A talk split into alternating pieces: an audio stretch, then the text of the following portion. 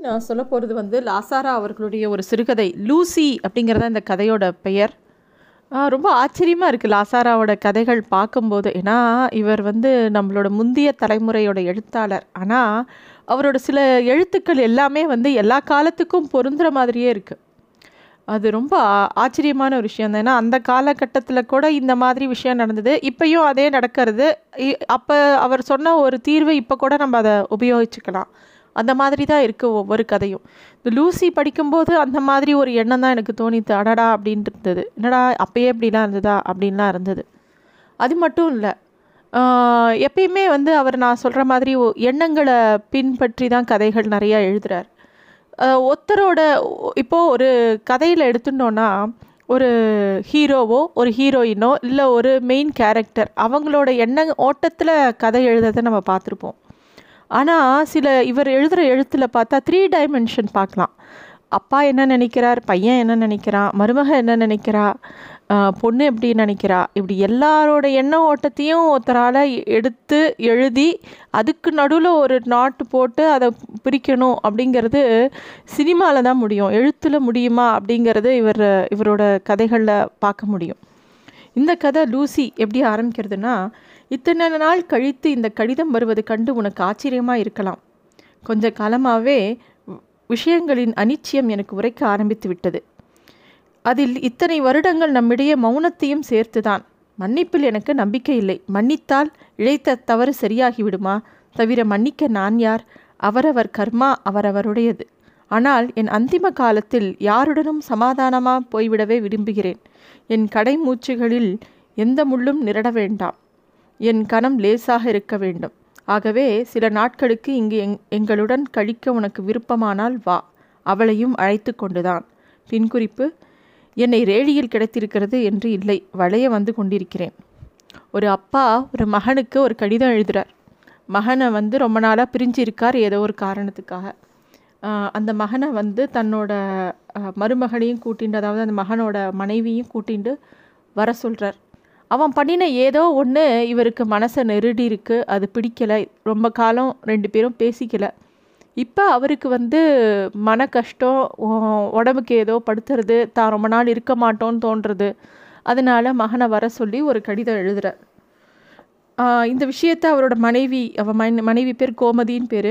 அவர் சொல்கிறார் கோமு மதுவை வர சொல்லி எழுதிட்டேன். அப்படின்ன உடனே மனைவி ஏதோ துளசிக்கு பூஜை பண்ணின்னு இருக்கா. அந்த ஒரு நிமிஷம் அவர் சொல்லும்போது ஒரு செகண்ட் அப்படியே நின்றுட்டு அப்புறம் திருப்பி அவளோட வேலையை பண்ண ஆரம்பிக்கிறா. இன்னொரு பக்கம் அவரோட மருமகள் ரதி இன்னொரு மருமகள் அவள் ஏதோ அரிசியில் கல் பொறுக்கின்னு இருக்கா. அவளும் ஒரு செகண்ட் பேசாமல் இவரை பார்க்குறா அப்புறம் அவளோட வேலையில் மூழ்கி போயிடுறா.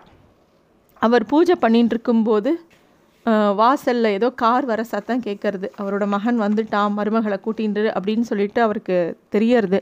ஆனால் பூஜையில் கவனமாக இருக்கார். திடீர்னு வாசலில் பூஜை அறை வாசலில் நிழல் தட்டு நிழல் தெரியறது. யாரோ வந்திருக்கிற மாதிரி இருக்குது நமஸ்காரம் பண்ணுறேன்ப்பா அப்படின்னு சொல்லி நமஸ்காரம் பண்ணுறாங்க ரெண்டு பேரும். அப்போ வந்து அந்த மருமகள் ஹலோ ஃபாதர் அப்படின்னு சொல்கிறா அவளை பார்க்கும்போதே தெரியறது. அவள் நம்ம நாட்டை சேர்ந்தவ இல்லை. அவளை பார்க்கும்போதே தபேலா மேல் பட்டு போட்டு வாசித்தார் போன்று குரலில் லேசான பூம். அவர் கண்கள் அவர்களுக்கு பின்னால் அல்லது அண்டையில் ஆவலுடன் தேடின. மதுவுக்கு அந்த ஜாடை தெரிந்துவிட்டது. ஏதோ குழந்தை இருக்கா அவளுக்குன்னு இப்படி பார்க்குற சுற்றி அவ அவன் உடனே அவரோட மகன் வந்து பிராப்தம் இல்லைப்பா அப்படிங்கிறான் அப்போ வந்து இவர் வந்து மருமகளை பார்த்து கேட்குறா. உன் பேர் என்னம்மா? அப்படின்னு. My name is Lucy but I am Janani இது மதுவின் ட்ரமாட்டிக்ஸ் மது ஒரு ஜாலக் பேர் வழி அவன் செயல்களில் எப்போதும் ஒரு லேசு பொடி மணக்கும் சொக்கு பொடி ஒரு துவனி பேசும். இது மது என்று மதுசூதன். அந்த அவரோட மகன் வந்து எப்பயுமே எல்லா விஷயத்துலேயும் ரொம்ப சாதுரியமாக இருப்பான். அப்போ வந்து இந்த பொண்ணு வெளிநாட்டுக்கார பொண்ணை கல்யாணம் பண்ணின்னு வந்திருக்கான். அவள் பேர் லூசி. ஆனால் அவனை ஜனனின்னு கூப்பிட்றான் அவன் வீட்டில் அவருக்கு பிடிச்ச பேர். அப்போ வந்து திருப்பியும் அவரோட பையன் மது கேட்குறான் அப்பா உங்களுக்கு உடம்புக்கு என்ன? அப்படின்னோடனே இவர் அதை காதலியே வாங்கிக்கல. இவரோட கவனம் பூரா அந்த மருமக மேலே தான். எந்த மருமகளை மது கல்யாணம் பண்ணின்னு வந்திருக்கானோ அந்த லூசி அவளையே பார்த்துட்டுருக்கார் அவள் குழந்தைகளோட குழந்தையாக விளையாடின்னு இருக்கா ஒரு புடவை கட்டின்னு இருக்கா ஆனால் அந்த புடவை வந்து அவளுக்கு பாந்தமாகவே இல்லை. அதோ இவனே மதுவே கல்யா கட்டி விட்டுருக்கான் போல் இருக்கு இங்கே வரணுங்கிறதுக்காக. அதை பற்றி அவளுக்கு அந்த புடவையை பற்றி எந்த ஒரு அக்கறையும் இல்லை. அவள் பாட்டுக்கு குழந்தைகளோட குழந்தைகளாக விளையாடிட்டு சந்தோஷமாக இருக்கா. அந்த இடத்துல அப்படியே டக்குன்னு அவள் ஒட்டின்றா. திடீர்னு அவ அவளோட அவளை பார்த்த அந்த இன்னொரு அவங்க வீட்டு குழந்த முரளிங்கிறவன் அவர் மேல் அவள் மேலே பாஞ்சி அவளோட தோள்பட்டையை கடிச்சு விடுறான் ரதிங்கிற இன்னொரு மருமக ஓடி வந்து அந்த குழந்தைய பிடுங்கி அவனை ரெண்டு சாத்து சாத்துறான் அப்போ கூட அந்த பொண்ணு வெளிநாட்டு மருமக சொல்கிறா குழந்தைய ஒன்றும் செய்யாதீங்க. Can you find some Dettol or benzoin for me அப்படின்னு கேட்டுட்டு போகிறா ஏன்னா அந்த தோளில் வ வழிகிற ரத்தத்தை துடைக்க. கொஞ்ச நேரத்தில் கழித்து அந்த இன்னொரு மருமக மேல் தோல் மேலே கை போட்டுன்னு ரொம்ப சகஜமாக வரா. ஆனால் இது எல்லாத்தையும் அவர் பார்த்துட்டே இருக்கார். அந்த மருமக எப்படி இருக்கா அப்படிங்கிறத பார்த்துட்டே இருக்கார். அப்போ அவங்க உடம்புக்கு என்ன அப்படின்னு திருப்பியும் கேட்குறான் ஒன்றும் இல்லை.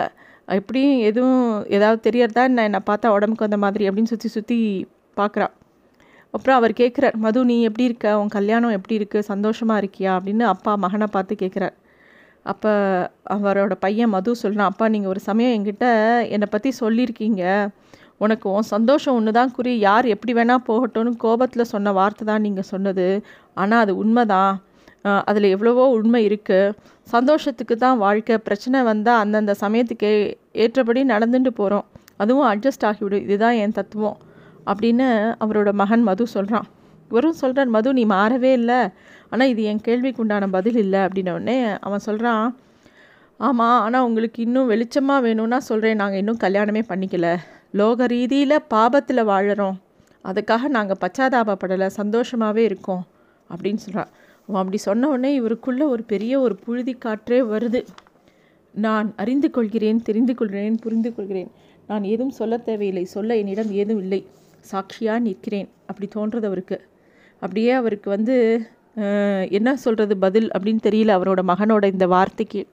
அதுக்கும் நீங்கள் தான்ப்பா காரணம் அப்படின்னு அவன் சொல்கிறான் இவர் இது என்னடா அது அம்பா இருக்குது அப்படிங்கிற மாதிரி பார்க்குற. உங்களை சொ குற்றம் சொல்லலைப்பா. என் பட் என் பெற்றோரோட சம்மதம் பற்றி எனக்கு கவலை இல்லை. ஆனால் அப்பாவோட ஆசி நமக்கு வேணுங்கிறதுல என்னோட மனைவி ரொம்ப தீர்மானமாக இருக்கா. எங்கள் அவள் சொல்கிறா எங்களோட சமுதாயத்தில் காதலில் விழறதும் விவாகரத்து பண்ணுறதும் ரொம்ப சகஜம். ஆனால் உங்கள் அப்படி கிடையாது. கல்யாணம்னு செஞ்சுட்டா அந்த குடும்பத்தோட பெண்ணாகவே நம்ம மாறிடுறோம். ஆனால் எங்கள் உங்களுக்கு தாலின்னு ஒன்று இருக்குது எங்களுக்கு தாலி கிடையாது.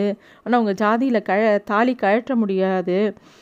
என்ன தாலியை கழட்டுறதுலாம் சினிமாவுக்கு தான் உதவுமே தவிர உங்கள் நாட்டில் வந்து வெறும் விவாகரத்து சட்டங்கிறது ஒரு பேருக்கு தான் எங்கள் நாட்டிலையும் இருக்குங்கிறதுக்கு தானே தவிர விவாகரத்துங்கிறதே உங்கள் நாட்டில் கிடையாது. எல்லா நாட்டுக்குள்ளேயும் இருக்கிற மாதிரி உங்கள் நாட்டிலையும் ஒரு இமிட்டேட்டிவ் அவ்வளோதான் ஆனால் உங்கள் பண்பாட்டில் கிடையாது. எனக்கு தாலி வேண்டும். அதுவும் அப்பாவோட சம்மதத்தோட வேணும் அப்படின்னு அவ ரொம்ப தீர்மானமாக சொல்லிடுறான் உடனே இந்த மது இன்னும் சொல்கிறான் அது என்னது? சம்மதம் இல்லாமல் ஆசி. அதாவது நீங்கள் சம் சம்மதம் சொல்லாட்டியும் பரவாயில்ல ஆசீர்வாதம் பண்ணணும்னு அவள் ஆசைப்பட்றா. அது சம்மதத்துக்கும் ஆசீர்வாதத்துக்கும் என்ன வித்தியாசம்னு கேட்குறீங்களா சம்மதங்கிறது நீங்கள் ராமநாராயண சர்மா. நீங்கள் தனிப்பட்ட மனுஷன் அது உங்களோட இஷ்டம். நீங்கள் சம்மதம் தெரிவிக்கலாம் தெரிவிக்காமல் போகலாம் ஆனால் ஆசிங்கிறது சர்வோஜனோ சுகினோ பவந்துங்கிற மாதிரி அதில் சேர்ந்ததுப்பா. ஆசீர்வாதம் நீங்கள் மட்டும் இல்லை நம்ம வழி முன்னோர்கள் பரம்பரை மனித வர்க்கமே சேர்ந்து சொல்கிறது தான் ஆசீர்வாதம். அதுதான் ததாஸ்து. எல்லாரும் நல்லா இருக்கணும். அந்த மாதிரி something to do with that அதில் அவள் ரொம்ப நம்பிக்கை அவளுக்கு இருக்குது இதுதான் அவளோட வியாக்கியானம். அவள் நிறையா படிச்சிருக்காப்பா பிஹெச்டிலாம் வாங்கியிருக்கா.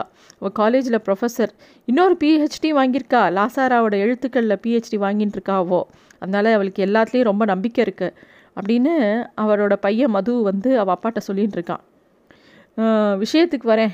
அம்மா கொடுத்து நீங்கள் வாங்கி எங்கள் கையில் கொடுத்தா நான் அந்த தாலியை அவள் கழுத்தில் கட்டுவேன்.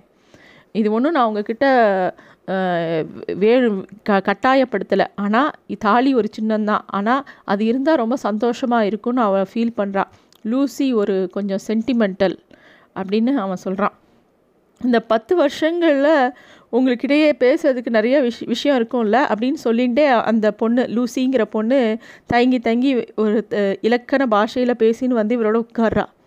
ஆமாம் ஆமாம் உன்னை பற்றி தான் பேசுகிறோம் அப்படின்னோடனே அப்படியே அவள் சிரிக்கிறா. அவள் சிரிக்கும்போதே அவள் க பார்க்கும்போது நல்ல அவளோட கண்கள் வந்து நீலக்கடல் மாதிரி இருக்குது அப்படியே அவளோட நிறமே ஒரு பொன் நிறமாக இருக்குது அழகின்னு சொல்ல முடியாது ஆனால் அவகிட்ட ஒரு மிருக காந்தம் இருந்தது. நீங்கள் வாழ்ந்து கொண்டிருக்க நிலையில் வேறு என்ன குழந்தையெல்லாம் பிறக்கலையா அப்படின்னோடனே அவள் சொல்கிறா எங்களுக்கு குழந்த பிறக்காதுன்னு டாக்டர் எனக்கு சொல்லிட்டார் அப்படிங்கிற மாதிரி அவள் ஏதோ சொல்கிறான் அவருக்கு வந்து அவகிட்ட ஒரு ஈர்ப்பு இருக்குது அவகிட்ட ஒரு நல்ல விதமான ஒரு பாசிட்டிவிட்டி இருக்கிறத அவர் கவனிக்கிறார். அவள் எல்லாத்தையுமே ரொம்ப ஆசையாக அக்செப்ட் பண்ணிக்கிறத அவரை பார்த்துட்டே இருக்கார். திருப்பியும் அவரோட மகன் நான் வந்து இவர்கிட்ட வந்து அப்பா உங்களுக்கு என்ன ஆச்சுப்பா உடம்புக்கு? ஏன்ப்பா அந்த மாதிரி லெட்டர் எழுதியிருந்தீங்க? என்ன ஆச்சுன்னு உடனே அவர் சொல்கிறார் மூணு மாதத்துக்கு முன்னாடி ஒரு நாள் நடுப்பகலில் திடீர்னு வானம் இருட்டின்னு வருது மாடியில் போட்டிருக்கிற துணியெல்லாம் எடுத்துன்னு வாங்கன்னு சொன்னேன். எல்லாரும் என்னை பார்த்து சிரிச்சா என்ன அப்போ உச்சி வெயில்? அப்புறம் தான் எனக்கு புரிஞ்சுது என் கண்ணு தான் இருட்டின்னு வருதுன்னு. அதே மாதிரி இன்னொரு சம்பவம் மூ நடந்தது. சரி இதுக்கு மேலே சிரிக்கிறதுக்கு ஒன்றும் இல்லைன்னு டாக்டர்கிட்ட போய் பார்த்தேன். கண்ணில் ஒன்றும் கோளாறு இல்லைன்ட்டா. அப்புறம் நரம்பியல் டாக்டர்கிட்ட போகும்போது இது வந்து ஸ்ட்ரோக் த்ரோம்போசிஸ் எனி டைம் உங்களுக்கு என்ன வேணால் ஆகலாம். அப்படிங்கிற மாதிரி சொன்னான் அப்படின்னோடனே இவன் சொல்கிறான் அப்போல்லாம் உங்களுக்கு ஒன்றும் ஆகாதுப்பா. அப்படின்னோடனே ஆமாம் ஆமாம் அப்படி ஏன் இது அண்ணா கிட்ட சொன்னேலானே அண்ணா கிட்ட சொன்னால் என்னடா பிரோஜனம்? அவன் என்னமோ ஒரு இயந்திரத்தனமாக ஆயிட்டான். அவன்கிட்ட போய் இந்த மாதிரி எனக்கு உடம்பு சரியில்லைன்னு சொன்னால் நான் வேணால் செலவை ஏற்றுக்கலாம் எந்த டாக்டர்கிட்ட வேணாலும் போய் பார்க்கலாம். மற்றபடி நான் என்ன பண்ண முடியும்னு ஒரு மாதிரி விட்டேத்தியாக பேசுவான் உங்கள் அண்ணா. அதனால் நான் அவன்கிட்ட எல்லாம் சொல்லலை. யார்கிட்டேயுமே சொல்லலை. உங்கள் அம்மா கிட்ட கூட சொல்லலை. உங்ககிட்ட மட்டும் சொல்கிறேன் நீ உன் மனைவி கிட்ட கூட சொல்ல வேண்டாம். அப்படின்னோடனே அவன் பலமாக சிரிக்கிறான். நீ வேறப்பா. அவள் வந்து கொஞ்ச நாளாகவே உங்கள் அப்பாவுக்கு ஏதோ உடம்பு சரியில்லை உடம்பு சரியில்லை போய் பார்க்கணும் பார்க்கணுன்னு சொன்னால் அவள் ரொம்ப இன்ட்யூட்டிவ் அவள் ரொம்ப அவளோட அவளுக்கு அவளோட ஆண்டனா வந்து ரொம்ப ட்ரெமெண்டஸ் பிக்கப்பு யாருக்கு என்ன நடக்குங்கிறது ஓரளவுக்கு அவளால் கணிக்க முடியும். முன்னாடிலாம் அவளை பார்த்து நான் ஆச்சரியப்பட்டேன். வர வரை அவளை பார்த்து நான் ஆச்சரியப்படுறதையே விட்டுட்டேன். அவள் எப்பயுமே வந்து அவளுக்கு என்னமோ ஏதோங்கிறது தெளிவாக தெரியும் அப்படிங்கிற மாதிரி அவள் அவள் சொல்கிறான் அவர் வந்து நிறைய விஷயங்கள் யோசிச்சுட்டே இருக்கார். சரின்னு சொல்லிட்டு அவங்க அன்றைக்கி கிளம்பி போய்ட்றாங்க. அப்புறம் ரெண்டு நாளில் இவர் வந்து அவரோட மனைவியை கூப்பிட்டு அன்றைக்கின்னு பார்த்து வெள்ளிக்கிழமை நல்ல நட்சத்திரம் நல்ல நாள்.